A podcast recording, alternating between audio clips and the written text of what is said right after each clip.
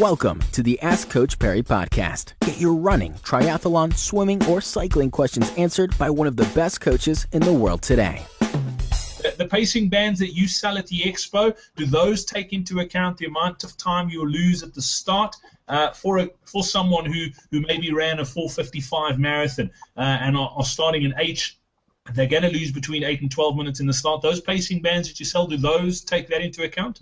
Yeah, they do, and every single pacing band does. So the silver band, for example, doesn't take anything into account. The nine, the sub nine hour band um, gives you two minutes to cross the starting line. The bronze band gives you four minutes uh, to cross the, the start line, and the finishers band gives you um, eight minutes to cross the, the finish line. So it, it takes that, that into account.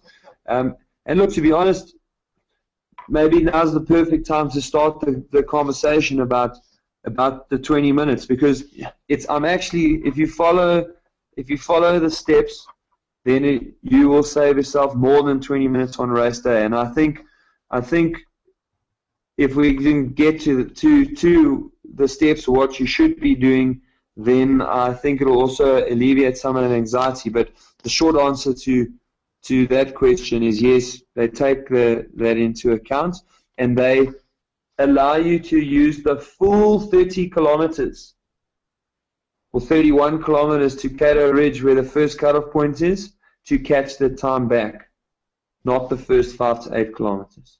And that is the first secret to saving yourself 20 minutes on rest day.